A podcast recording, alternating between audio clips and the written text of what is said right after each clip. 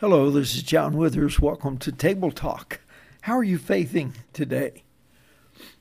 I want to visit with you today about creating a context for meaningful conversation with other people.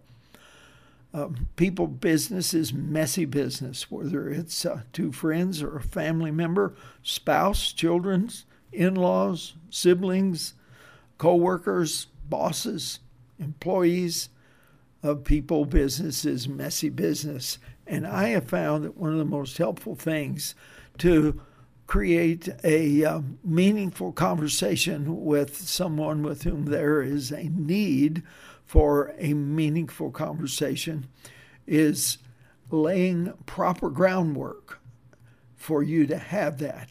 You see, we listen to people we trust and respect. We are uh, uh, we are we're doubtful about people we don't know well. We are unsure about whether or not they are honest. Oh, we have a healthy skepticism of some. I think it's uh, wise to have that. After all, all of us get robocalls and uh, deceitful calls every day of someone uh, trying to harm us. So having skepticism about the integrity of people is not a bad thing. But if you're going to have a meaningful conversation with someone, you have to reach a place where you know them so that you can talk to them easier and there is some level of mutual trust and respect. And, and if you know something about their context, um, you can you can interact with them better. Uh, you can get to know them by uh, asking questions that uh, inform you about their life and their interests and their concerns and show genuine interest in the people that you're hoping to converse with. Listen to what they have to say, look them in the eye. Um, if they uh, make comments to you, show your interest by asking follow up questions and um, and sometimes the best kind of question is not a yes and no question, but rather open ended questions like, uh, well, how did that make you feel? Uh, uh, and as you converse with people about the kinds of things going on in their life, you will be building a relationship with them. Now, that's what dating is about. Did you realize that? It's initially physical attraction, but quickly uh, it becomes much more than that, in that you need to see if the person's someone with whom you could be comfortable, perhaps for the rest of your life in marriage.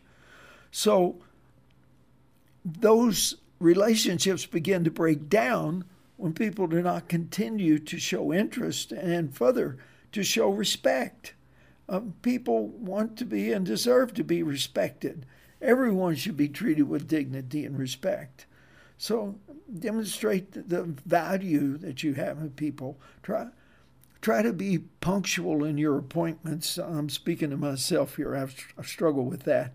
Um, uh, and when you respect someone, you do help them uh, be accountable to their own desires for improvement, but never, ever correct someone in the presence of anyone else.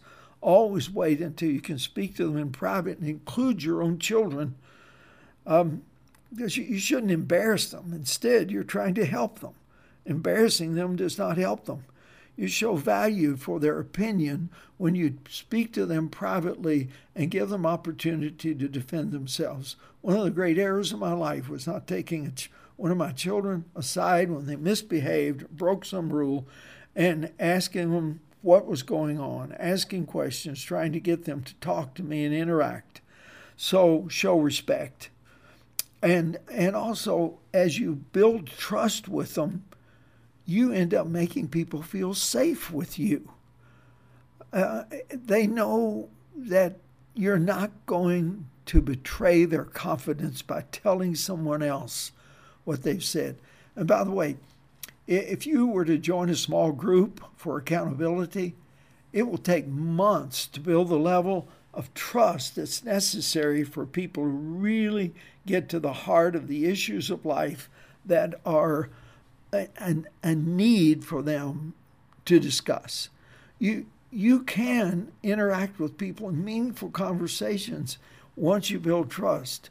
So um, you can make them feel safe um, by being vulnerable yourself, or sharing your personal junk with some level of transparency. And of course, it's helpful if you do that in a context where you feel safe. Uh, I myself have chosen to be vulnerable at times for the sake of an entire group engaging in some level of transparency. I find that if someone will be vulnerable and transparent, then it makes it easier for other people to do so.